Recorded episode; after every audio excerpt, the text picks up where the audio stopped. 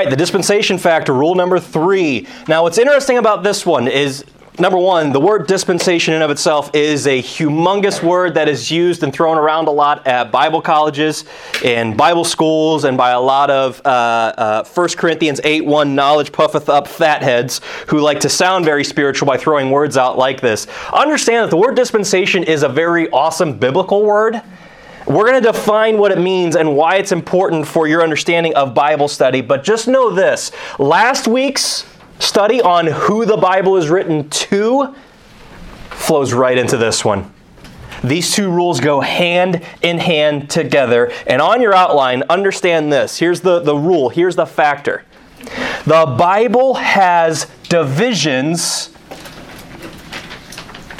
divisions generally associated with time periods in which God does things a certain way. And the key verse that highlights that rule just so happens to be our headline verse for this entire series, 2 Timothy 2:15. And so if this is the verse that highlights not only this factor, but it's also the verse we use to talk about what we're doing here with how to study the Bible, I would say this rule, this factor is of the utmost importance, as we will hopefully soon see. But let's look at it again, because I can't get enough of this verse. It says, Study to show thyself approved unto God. You guys don't need to be looking at me, you can be looking at the verse on your sheet. Study to show thyself approved unto God, a workman that needeth not to be ashamed, rightly dividing the word of truth. A couple takeaways from this verse. You see, and he says, study to show thyself approved unto God. You know what that tells you? It's possible for you to be disapproved of God. He says that it is possible to be ashamed. That's why you need to put forth the work. Hey, is your Bible reading going dry? Have you been going through a chapter a day, wherever it is that God is leading you in Bible reading, and just feel like you're getting nothing out of it? Maybe it's because you're not putting forth the work. Maybe you need to take Bible reading to the next level and start studying a bit. Otherwise, you might be ashamed. What are you prepared to do? And the third thing you see from this verse is that it is possible to wrongly divide the word of truth. That's why you need to make sure you make the right divisions. All you got to do is just see your homework from the last two weeks.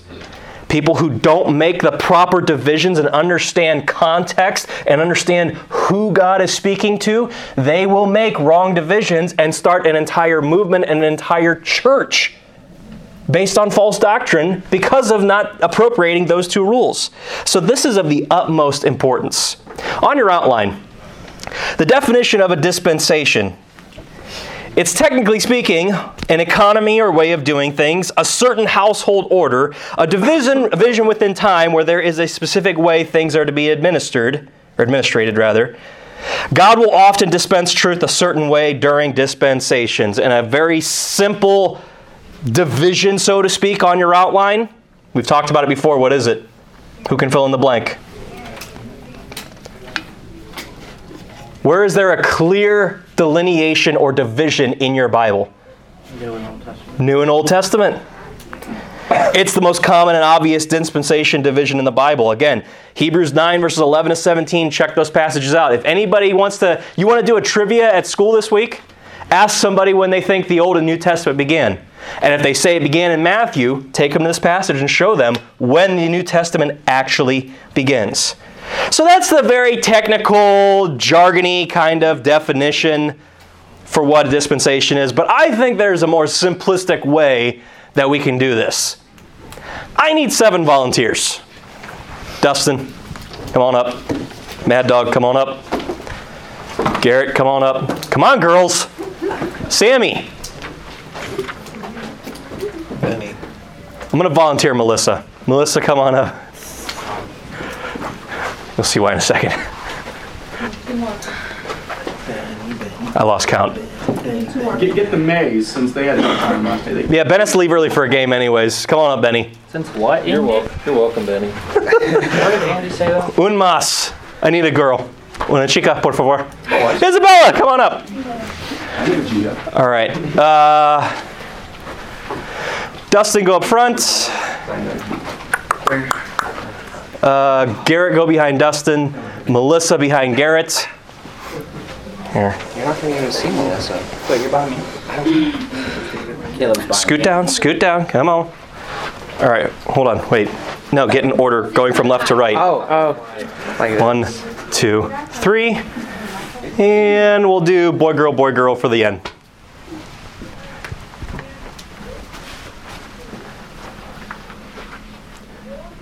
Perfect. All right. I have here a Pez dispenser. Do you guys even know what this is? Do you guys ever? The candy sucks, but these things are really, really cool. All right. This is called a Pez dispensationer. It's a Pez dispenser. And so, I am going to dispense Pez to each of these seven individuals here, but it may not be in the same way each time. So, that's Genesis 1 1 to 1 2. Those of you Bible students, study that one out. All right. There you go. Thank you. Thank you. Have at it. All right. Uh, turn this way. Open up. All right. If I plan this right, I have to go this way. Ah! Oh. Here, hold on. Let's try it again. I got more ammo. hold on. Not out. Ah! Okay. Well, it's yours. I got the one, so. We'll have two. I, I, Go ahead. Second rule, come on. Go ahead. Sanders. Priest giving communion.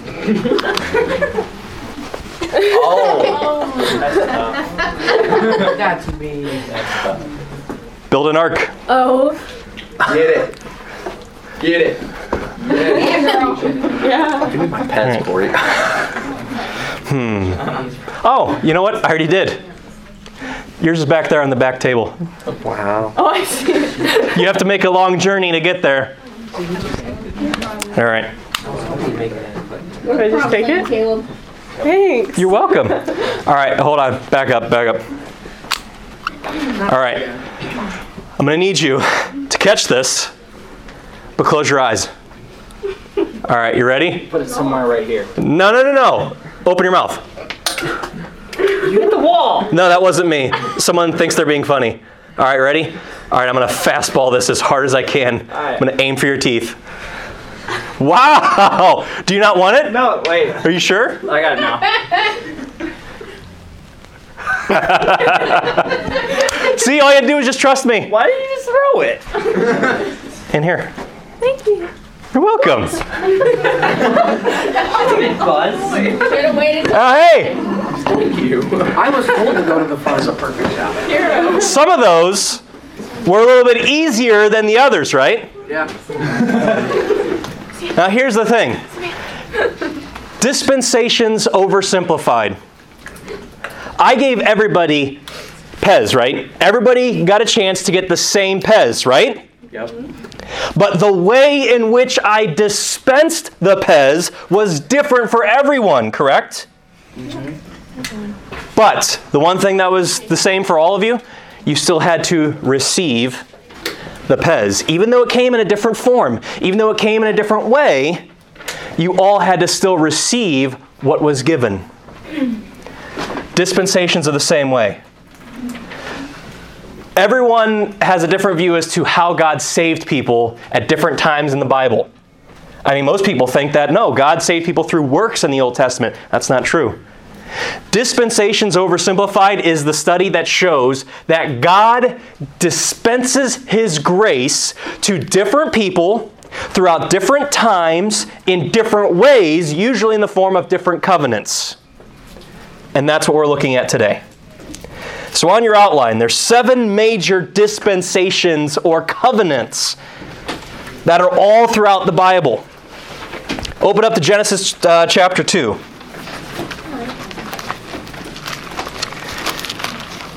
The order in which you guys uh, received your Pez may or may not line up with some of these. Getting the pens flipping. Not, no, the Pez flipping, that was, I just needed a creative way to try to do it. so that wasn't the same each time. Genesis chapter 2. You. First. No, that was, that was uh, the gap. Uh, the, the earth was without form and void, darkness was upon it. All right, Genesis chapter 2. Look with me in verses 16 and 17. Here we have who in the Garden of Eden? Adam and Eve, thank you. And the Lord God commanded, verse 16, the man saying, Of every tree of the garden thou mayest freely eat. But of the tree of the knowledge of good and evil thou shalt not eat of it, for in the day that thou eatest thereof thou shalt surely die. The very first way in which God did things, the way in which he worked and operated, is called the Edenic dispensation. If it's characterized by one trait, by one quality, it's innocence. It's Adam and Eve. They didn't know right from wrong. He created them in His image. The description of it you have the six days of creation until the fall of Adam and Eve. That was the entire length of time that this dispensation worked.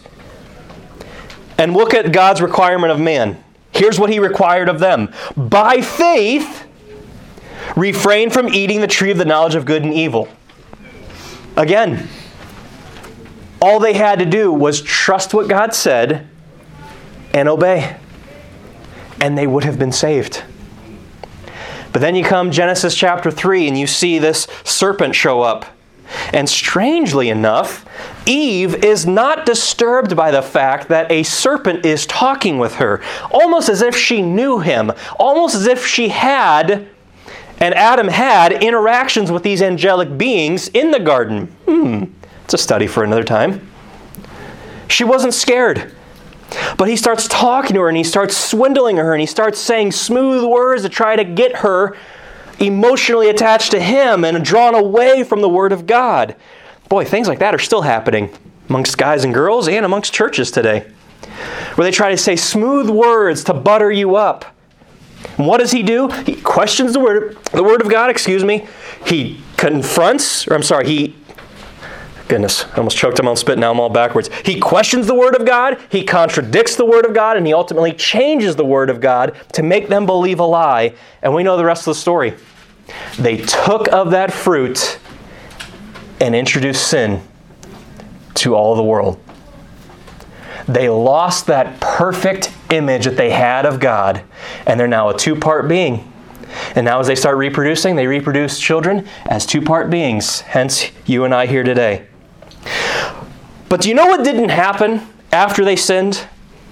And this is key. This is where our key understanding of how God worked as far as salvation is concerned is very, very implemental. You know what did not happen after that? Adam did not get down on his knees and say, Heavenly Father, I know I'm a sinner. I believe that Jesus Christ died on the cross as payment for my sins, and I call upon the name of the Lord to save me. In Jesus' name I pray, amen. Adam didn't pray a prayer like that for salvation. Do you know why? Exactly. Christ hadn't come and died on the cross yet. Different for you and I, as opposed to Adam. God worked in a different way. No, you know what God did? God looked upon them and he saw the works of their own hands these fig leaves, hiding up their shame. Isn't it interesting? The first effect that sin has on mankind is self consciousness. They were ashamed at how they looked, so they wanted to cover it up. And they were fearful. Sin makes cowards of us all. They ran from God when He came into the, the garden in the cool of the day, and He looked upon what they had done. He looked upon the works of their own hands with these fig leaves, and He's like, oh, Ah, because you guys have flesh now, you're going to freeze to death. Because now I got to curse the whole planet. You know what I'm going to do? He makes coats of skins. You can't make a coat of skin unless you shed blood. The Bible says in the book of Proverbs that lambs are for thy clothing. He sheds the blood of an innocent lamb and covers their shame. That sounds a lot like what happened to you and I at the moment of salvation. Saved, but through different means. God worked in a different way. He dispensed His grace in a different way in a different time. That leads us into number two, the second dispensation, which is known as the Adamic. A D A M I C. Named after who? Adam. This takes place for about 1,656 years, and yes, there have been Bible students who have actually figured out that math. And it goes from the fall of Adam and Eve until the time of the flood. It's also known as the time, or the characteristic trait that describes it is the era or the time of conscience. They are to, by faith, maintain a relationship with God by way of conscience, and you see the sacrificial system begin. Number one, because of what we just talked about in Genesis chapter 3 21, where God killed and made a coat of skins to cover them. But you know what's interesting? Look at chapter 4. Obviously, Adam and Eve trained up their children in, in the way that they should go, at least one of them. But look at verse 3. And in the process of time, it came to pass that Cain brought forth the fruit of the ground in offering unto the Lord. And Abel, he also brought of the firstlings of where? His flock. His flock, and of the fat thereof. And the Lord had respect unto Abel and to his offering. What does Abel do? He brings up a sacrificial lamb and offers it over to God. Now keep in mind, the Old Testament law is literally over a thousand years away from even, actually close to 2,000 years away from even becoming set up. They did this out of their own conscience because they realized this is what God did to pay the price for my parents' sin. I am going to do this just out of a right heart attitude. You know what else is kind of interesting too? Whoops. I'm a little behind here on the definitions. Do you guys know, and I think I've mentioned this before, that the book of Job is the oldest book in the entire Bible? You can actually trace through some verses and find, this would be interesting to study if you know what to look for, that Job took place early on in the book of Genesis. There's oh, there's so many so much evidence that suggests that. Job chapter 1 verse 5, look what it says he does here. And it was so when the days of their feasting were gone about that Job sent and sanctified them and rose up early in the morning and offered burnt offerings according to the number of them all, his family. But check this out. For Job said, It may be that my sons have sinned and cursed God in their hearts. Thus did Job continually. Can you imagine that? Can you imagine if that was how God worked in this day and age?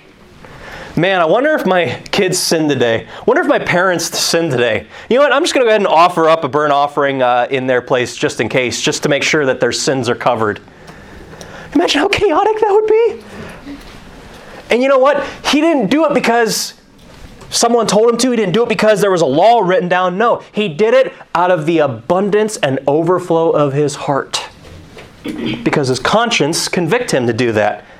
You can even check out again Job 33. He says that he looked upon men, and if any say, I have sinned and perverted that which was right, and it profited me not, he will deliver his soul from going into the pit, and his life shall see the light. Lo, all these things God worketh, or all these things worketh God oftentimes with man. You see, even then they knew when we sin, if we stay in our sin, if there is not an offering made to pay the price for our sin, we're going down into the pit. They knew that back then. So that's the time of Adam, going from his fall up until the flood. Oh my. Then we come to the third dispensation, the Noahic. N O A H I C. All of these, they're going to be named after a guy. Just add IC at the end of it. The Noahic dispensation or covenant. The characteristic that describes it, it's a time of human government. God decides, all right, didn't work. didn't work uh, when I tried to let man guide his own way uh, by his conscience, because man, you get to Genesis chapter six, and God looks down upon man. And he sees that the thoughts and the intents of man's heart was only evil continually. We all get some messed up thoughts from time to time, but can you imagine living your life where every thought you have was just, how can I get this done next? How can I commit this atrocity next? How can I get away with doing this next? Every single time you're just thinking about that. That was the time of Noah. Oh, by the way, Christ tells us in the book of Matthew that as it was in the days of Noah, so shall it be in the time of the coming of the Son of Man. When God comes back a second time, it's going to be exactly like the time in the days of Noah. So we have this is lasts for about 436 years, the end of the flood to the time of Abraham. What is God's requirement for man? Again, it's the same, but it just operates in a different way. By faith, maintain a relationship with God by way of conscience, believe God, get in the ark. And he gave Noah and his sons very specific instructions be fruitful and multiply. He wanted them to kind of structure civilization, he wanted them to kind of organize things. But the thing is, he told them, be fruitful and multiply, which implies you cannot stay put. You guys remember Tim Finley's message two weeks ago? Can't stay put. You have to go. Because when you don't go, Genesis chapter 11 happens during this dispensation where man gets together in his civil government and organizes a union of sorts and makes a way to build this tower and to get everybody to stay around and to pitch in. And they said, Let us build a tower whose top may reach heaven. With our own good works, let us get our way to heaven. Problem is, that's not what God said to do. He told them to be fruitful and multiply, which implies dispersing. They wanted to stay in and gather everybody to themselves that they could build a great tower, make a great name for themselves. And it ended in catastrophe. God phew, dispersed them. You know, there's something interesting that happens with all of these. Starting with the Adamic one, Adam's, in the end, you have seven major characteristic traits that follow all of these. The first one, you see there's a fullness or a clearness of the mission. They are told from God what He expects of them, and they are to do it. But then after that, you know what you start to see? You start to see spiritual decline. Where they don't fulfill the mission, they don't do what God tells them to do. And eventually, when you don't take care of your spiritual walk with Christ, what ends up happening next is you start becoming just like the world.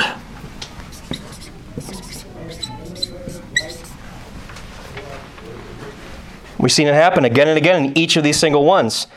And not only that, but once they become like the world, they start to get settled. And they begin to build these civilizations that are brilliant.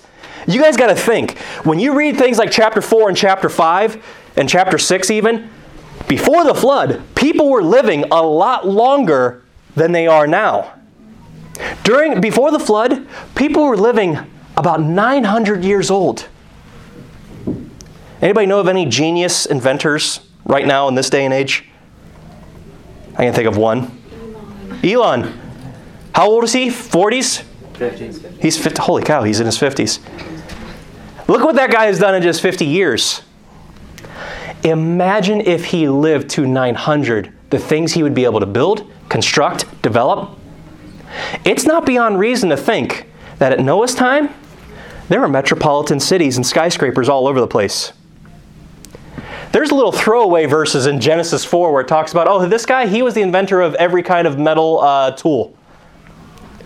They had metal tools before the flood. And they lived 900 years old. Imagine what they'd be able to do with that. They settled and they made these great, brilliant civilizations. The only thing were they were godless civilizations. And then you start to see after they settle, ah, yeah, but I still want to fulfill my mission. But I still very much like being settled and conformed to the world. And so they start getting lukewarm. And after they get lukewarm, you start to see apostasy. Because eventually you're going to pick a side. Eventually, you always pick a side. You might want to have one foot in the world and one foot in church every Sunday and every Wednesday, but eventually there's going to come a point in your life where you must pick a side. And in each of these dispensations, they all walked away from God. And you know what that leads to? Every single time catastrophe. Look at it. We have the fall of man in Edenic. We have the flood in Adamic. We have the Tower of, Bab- of Babel in the Noahic. Every single dispensation ends in failure. I don't know about you guys, but I look at a list like this, and at least as far as I've not been with you guys long enough, to be honest, but at least as far as my time in the senior high, this looks like a typical school year for a senior higher. Man, great camp. I got a renewed sense of what my mission is. I am so ready to go back to school. I'm ready to take the school by force. I'm ready to share my faith in Christ, be a light. Yeah, but then school comes and man, man, it's not like it used to be with the cool schedule that we had in summer and I don't see my friends all that often, but hey, all these friends from school I haven't seen in a while. Now I'm hanging out with them uh, yeah, Bible reading's kind of fallen aside, and next thing you know, you start looking like and talking like your friends at school, and then you just become settled, and then you just get lukewarm, where you still want to do good, so you show up to church on Sundays at least and fill in the blanks on the study sheet, but eventually you're going to end up choosing a side, and then there's going to be a catastrophe in your life.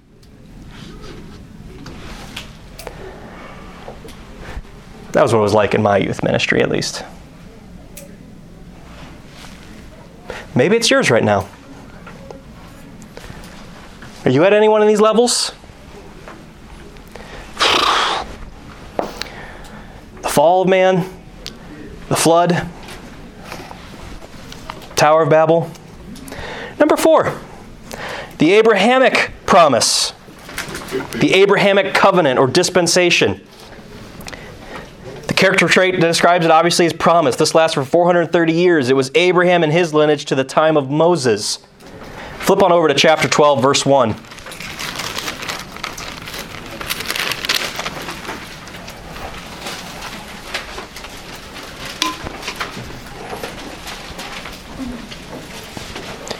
Read it for verse 1. Quickly. That's not quickly. Sammy, thank you. The Lord has said unto Abram, Get thee out of my country and from thy kindred and from thy father's house unto a land that I will show thee. God looks at him and says, Caleb, your Pez is on the back counter. Go get it. Essentially, is what he says. He tells him, I have a land for you and I want to multiply your seed, but you have to take a step of faith and go and walk by faith every single time. You see, again, salvation is different for each of these dispensations, but it's also the same. They had to, by faith, believe what God said and then do it. Follow through. It just happened in a different way. It was dispensed in a different way. On your seat here. By faith, believe God's promise and obey.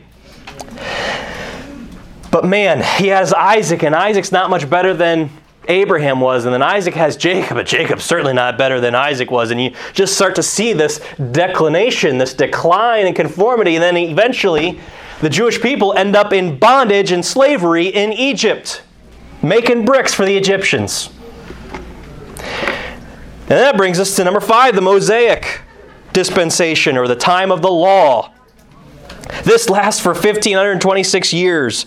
And it's through Moses, the Exodus, and the law until the death and resurrection of Christ.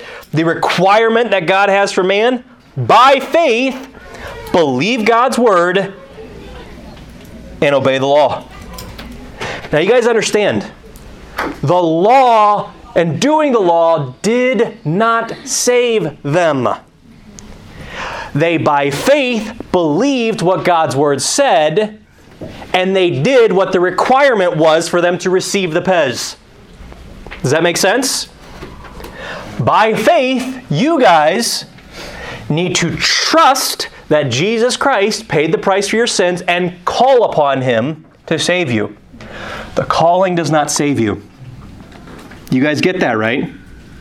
The prayer does not save you. You get that, right? It is trusting what he said and then following through with your obedience. Do you guys get the difference? It's, again, going back to the Pez analogy. I provided the Pez to each of you. It was a gift. You just had to receive it. You all received it in different ways, but you still had to receive it. It's not a work. So many people get it backwards.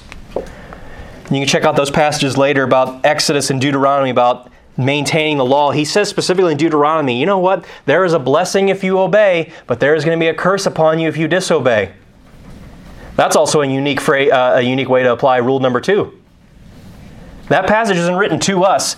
If they did not fulfill the law, they were going to be cursed. But you could still benefit from that. If you don't get saved, you're going to be cursed.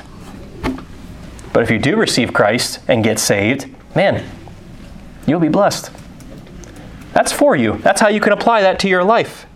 Next, we have the Christian dispensation. Gee, I wonder when that takes place. Now, you might want to make a note this is also known as the Davidic covenant. Because Christ, as we already talked about in Romans chapter 1, Christ was to be the king who came through David's lineage. If you were to look at, I think it's uh, 2 Samuel chapter 7, there's a passage where it talks about how God is telling David, Your son is going to reign in your place. Yes, he's talking about Solomon becoming king of Israel, but God's also talking way down the line when his son gets put on the throne. And Christ was supposed to be on that throne in Israel, but they rejected him. And so now we go into this dispensation where God again works by grace through faith, but it's by believing on the Lord Jesus Christ as your substitutionary sin sacrifice. Oh man, you guys realize how good we have it? I mean, again, we already talked about it in our intro when we were doing our review from last week's homework. Do you guys realize how good you have it that you don't have to worry about is God going to remove His Holy Spirit from you when you sin? How easy it is just to, well, I guess it wasn't necessarily easy for Ben. He had some doubts and some hesitations. But if he just trusted by faith and not by sight, it would have been very, very easy for him to get the Pez. And he did, eventually. It's the same thing with us. We have it so easy. There's no, again, we don't have to. it may be that my sons have sinned, so I better do this offering just in case they sinned. Oh crap, that's only been 20 minutes. I wonder if they've sinned again. Do I need to kill another lamb just in case? Man, we got it good. Now, this next one that's on here, it's not necessarily another dispensation, it's more of what's known as a parenthetical one. And we're going to talk about this here in another word. It's a minor dispensation, but again, after the rapture of the church, when we are taken away out of here, we're going to enter into this seven year tribulation period. And again, the reason why we call it a, a minor dispensation is that God's not going to be operating the same way He is right now. Salvation will not be as easy for people who are still here after the church is raptured. We covered this in our book, in our study of the book of Revelation. But even as Caleb read earlier in Matthew 24 13, if you don't choose to receive Christ now, if your friends at school do not choose to receive Christ now by faith, they will have to endure till the end. And my, what an endurance test it's going to be. By faith, the requirement on your outline is to keep the commandments of God and have the testimony of Jesus Christ. Revelation 12, 17, the woman, or the dragon was wroth with the woman, Israel, the dragon is the Antichrist, and went to make war with the remnant of her seed, Israel, which keep the commandments of God and have the testimony of Jesus Christ. Here is the patience of the saints those who had the testimony of Christ. Here are they that keep the commandments of God, which should kick back to your mind, huh, this is more Jewish in nature. This is kind of a throwback to the Old Testament law. It's kind of like that. Which is why you have so many Old Testament references in Revelation, Jude, 3rd John, 2nd John, 1st John, 2nd Peter, 1st Peter, James, and Hebrews. And I heard a voice from heaven saying unto me, Write, blessed are the dead which die in the Lord from henceforth. Yea, saith the Spirit, that they may rest from their labors and their works do follow them. Well, that's another requirement. You want to choose to not receive Christ here and now? Uh, you might be losing your head in order to genuinely be saved, in order to endure to the end.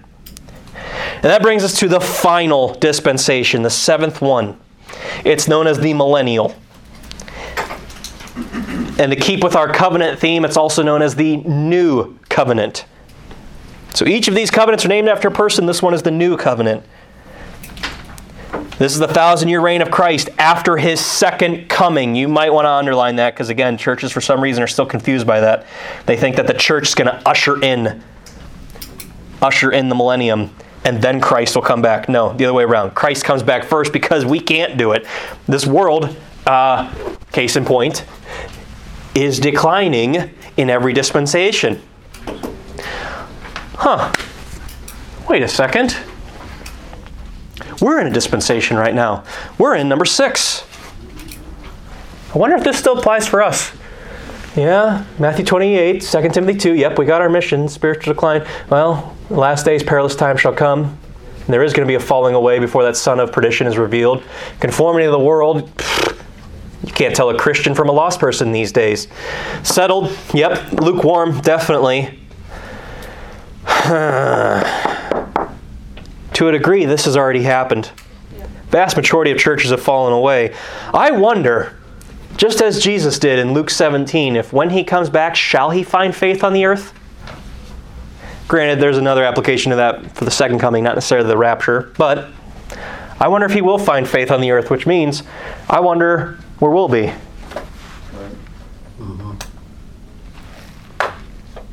I wonder if it's going to get so bad, even in America, that you're going to be able to really tell the sheep from the goats. You're going to really be able to tell, okay, who are the ones that are really committed?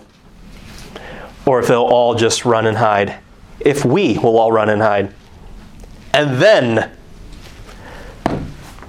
comes the last part.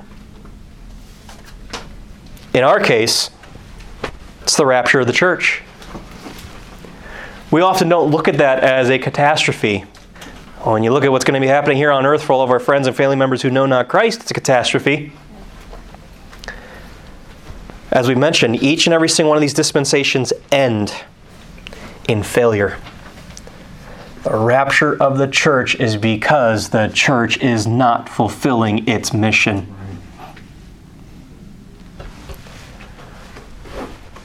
Dispensation, typical school year. Where are you at? Hopefully, you're all right here. But I got a feeling there might even be some of you in this room right now that you've already seen a decline spiritually. And I think there might even be some of you that you're already starting to be more like the world, just like you were before camp. Pop the brakes, do some inspection, because it's all downhill from there. And the requirement in the millennial is by faith, keep and do the commandments of God. Blessed are they that do his commandments, they that may have a right to the tree of life. Isabella has the Pez dispenser. She has the right to the tree of life. You ever wonder the tree of life, the life or the, the tree that God specifically told Adam and Eve, man, I'm gonna put two angels with a flaming sword guarding that sucker so you guys don't take of it after you guys fell. Now it's open to all. You ever wonder why people might need the tree of life in the millennium? Because there's going to be people who endure to the end who make it through the tribulation period, and they're going to have some sores and some wounds. And they're going to need some healing year after year in that millennium. You guys forget that we talked about those locusts that ascend out of the bottomless pit that sting people for five months without death?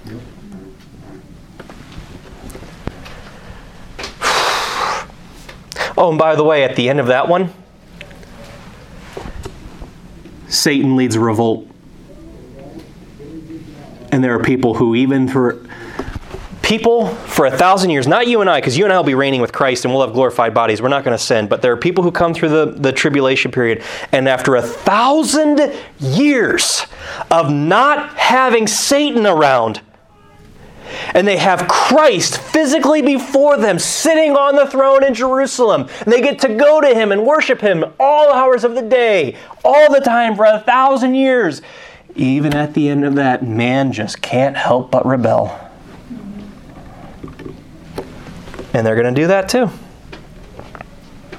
But then after that, we enter into eternity future. So again, make these divisions, you have to know them first, which means you got to study. Hey, you guys have a difficult passage you're having a hard time understanding? Well, look and see where it's at that you're reading, and then do some inspection. Is it written in this time period? You got the scripture passages right there in that third column that show you where it goes from beginning to end. Maybe that'll help you understand okay, God was working in a different way during this time. Maybe this will help me. But be careful, because not all of these passages are speaking to the time in which they were written. You might see a passage written during the Davidic covenant that's talking about the millennium. You might see a passage that's written during the Mosaic. Again, Exodus all the way to the Old Testament, and it's talking about the millennium. You might even see one passage that in one verse talks about two dispensations. Maybe on your homework. And then you have the other minor ones I was talking about. Eternity past. I thought that was kind of cool. That worked out in our Pez description. Yeah, God did create the heaven and the earth in Genesis 1 1. But according to Isaiah 45, God makes nothing as a waste. God makes nothing as void. God makes nothing purposeless. And then you get to verse 2, and all of a sudden you see darkness upon the face of the deep, which is a word in the Bible that is always synonymous with hell and destruction. The Spirit of God is moving upon the face of the waters. No one can inhabit waters hmm, something must have happened in between there. Yeah, it's where you get the fall of Lucifer. And we can cross reference that out, and I think we're going to do that in a few weeks here to come. So, yeah, when that Pez first opened up, and then before anybody even gets to take it, explosion. Eternity past is a minor dispensation. The earthly ministry of the Lord Jesus Christ, do you guys notice that? How in between the Mosaic and the Christian one, his ministry isn't really mentioned there? Because again, he operated in a different way. Transition of the book of Acts to the nation of Israel to the church. We've talked about that. The tribulation period and, of course, eternity future. God is going to operate differently then. All right, real quick. Problems encountered by not rightly dividing the Bible. Man, do you got to work it out. I did this when we were going through Revelation, but it's applicable here. You better make sure you know how to make the proper divisions. Because if you make the wrong divisions, this is going to say something. This is going to say something that it was not intended to say. Make sure, I'm just in the wrong spot. Make sure you make the right divisions. So, number one, make sure that you're not taking truth from one part of the past and applying it to another part of the past. Hey, real quick, before we look at that, can anybody tell me what's the Jewish dietary uh, the the law that they're supposed to follow? No, no, No meat. unclean. Unclean. Do you guys realize that they're actually allowed to eat deer? Even in the Mosaic law, they were allowed to eat deer. Just swine and some other unclean animals. But did you know that wasn't always the case? Case in point, Genesis 1:29, God said, "Behold, I have given you." Who's he talking to? Adam and Eve. I have given you every herb bearing seed which is upon the face of all the earth, and every tree, and that which is the fruit of a tree yielding seed. To you it shall be for meat. They were vegetarians in the garden because there was no death. And then you have Genesis 9 3, after a lot of death, God's like, hey, every moving thing that liveth shall be meat for you. Have at it. Kill them all and eat them. But I like this because part of me wonders, like, oh man, am I never going to have a steak again in heaven? No, this is not a plug for those, those stupid green burgers or those plant burgers or whatever. Hey, it tastes just like meat. But look, all of this stuff for you, it shall be for meat. I wonder if we're going to eat some veggies and it's going to taste just like a filet mignon. I hope so. So be careful though. And again, this is just one example, but you want to make sure you don't take one part of the past and apply it to another part of the past. All right, next, taking truth from the past and applying it to the present. You can check out Acts 15 later. That's exactly what they were doing, saying, No, hey guys, yeah, sure, Christ came and saved us, but we still have to maintain our good works. We still have to maintain the Old Testament law. Otherwise, we're going to lose it. Number three, make sure that you're not taking truth from the present and applying it to the past. We've covered this in our homework. Again, I mentioned this verse, Romans 8 9. If any man have not the Spirit of Christ, he is none of his. In other words, you better make sure you have the Spirit living and dwelling inside of you. Otherwise, you do not belong to him. In Genesis 9 3, Moses said, Enviest thou for my sake? Would God that all the Lord's people were prophets and that the Lord would put his Spirit upon them? Again, this is a very special time in which God gives us the Spirit. He did not permanently indwell during Moses' day. That should give you more insight when you read these passages in the Old Testament again. Taking truth from the present and applying to the future. We've done that before in past uh, series. You read Hebrews chapter 6 and you think, well, it's in the New Testament, so surely it's talking about eternal security. No, Hebrews is talking about a future time during the tribulation. Taking truth from the future and applying it to the present. And I looked, Revelation 14:1, and lo, a lamb stood on the Mount Sion, and with him and 144,000 having his father's name written in their foreheads. These are the 144,000 witnesses. Give me character traits of them real quick. Those of you that remember from Revelation. Virgin male Jews. Virgin male Jews. They are certainly not Jehovah's Witnesses. You realize they claim that to be them, right? You realize that they have duped millions of people throughout the last 150 years claiming that this is them. And they have damned people to hell because they have gotten converts of that. If they just read three verses down, they would have seen no, because you don't belong to a tribe of Israel. And number six, taking truth from the future and applying it to another part of the future. Check out those verses later, but one's talking about the rapture, the other one's talking about the second coming of Christ. They are two different events, they are not the same. The rapture is not the second coming of Christ. The rapture, he meets us in the air, we go up with him. Second coming, his feet are actually touching the ground. Any questions? Dispensations are heavy, but again, and this is where it ties in with last week's. You guys get this down. You understand that there are proper divisions that need to be made. You will be able to study your Bible.